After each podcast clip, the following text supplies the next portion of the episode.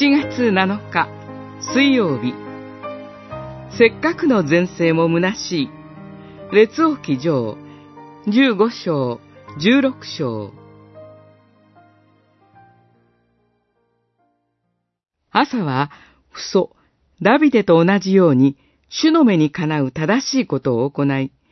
神殿断章をその地から追放し先祖たちの作った偶像をすべて取り除いた。聖なる高台は取り除かれなかったが、朝の心はその生涯を通じて主と一つであった。十五章、十一節、十四節、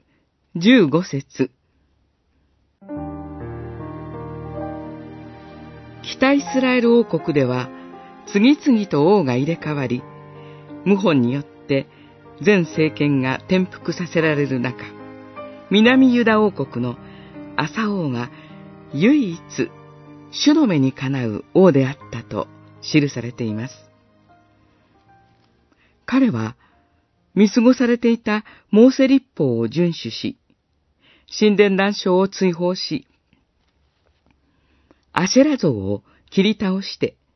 ユダの民を偶像崇拝の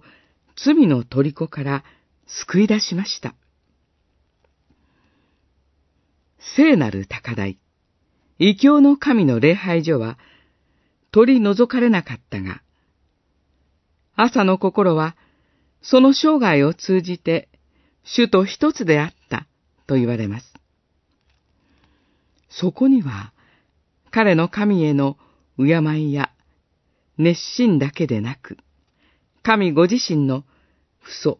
ダビデに対する契約への誠実と憐れみとがあったからです。しかしながら、この朝王の改革は一代限りで、次のヨシャファト王には受け継がれず、再び南ユダ王国も北イスラエル同様の不信仰なありさまに陥ってしまいました。私たちも上に立つ為政者のための取りなしと、果たすべき義務があることを覚えます。なぜなら、その背後に